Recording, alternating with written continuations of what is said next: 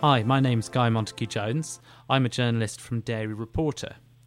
As the Chinese dairy industry is hit by another safety scandal, this time involving nitrite poisoning, I'm joined by Liana Giorgi, who is the author of a new study published in Food Policy called The China Melamine Scandal and Its Implications for Food Safety Regulation. So thank you for joining me today. Liana, I'd like to start off by asking why 3 years after the melamine scandal is China facing another safety scare?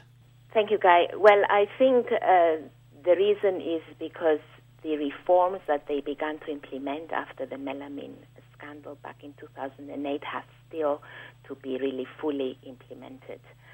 What they have done is that they have changed the legal framework.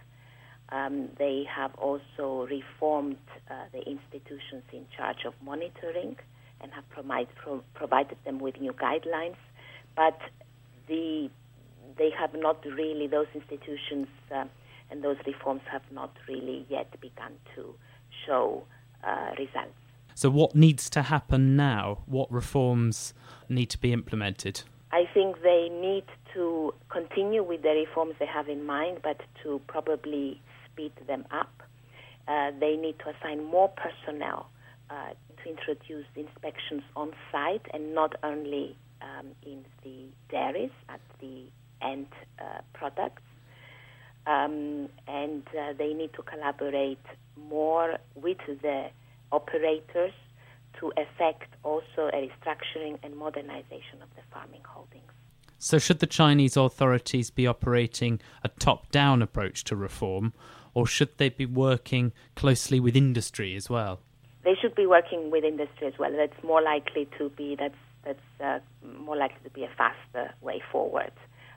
Also, because if you just follow the top-down approach, that would require the employment of too many controllers, and probably they do not have those at the moment. And what is your view on the recent decision to suspend the production licences at more than half of Chinese dairies? I think that's a good thing, if it indeed reflects the reality. It is very likely that many dairies have not been using the HACCP system, which I think is very important, and obviously the controls the Chinese authorities have implemented lately have shown this to be the case.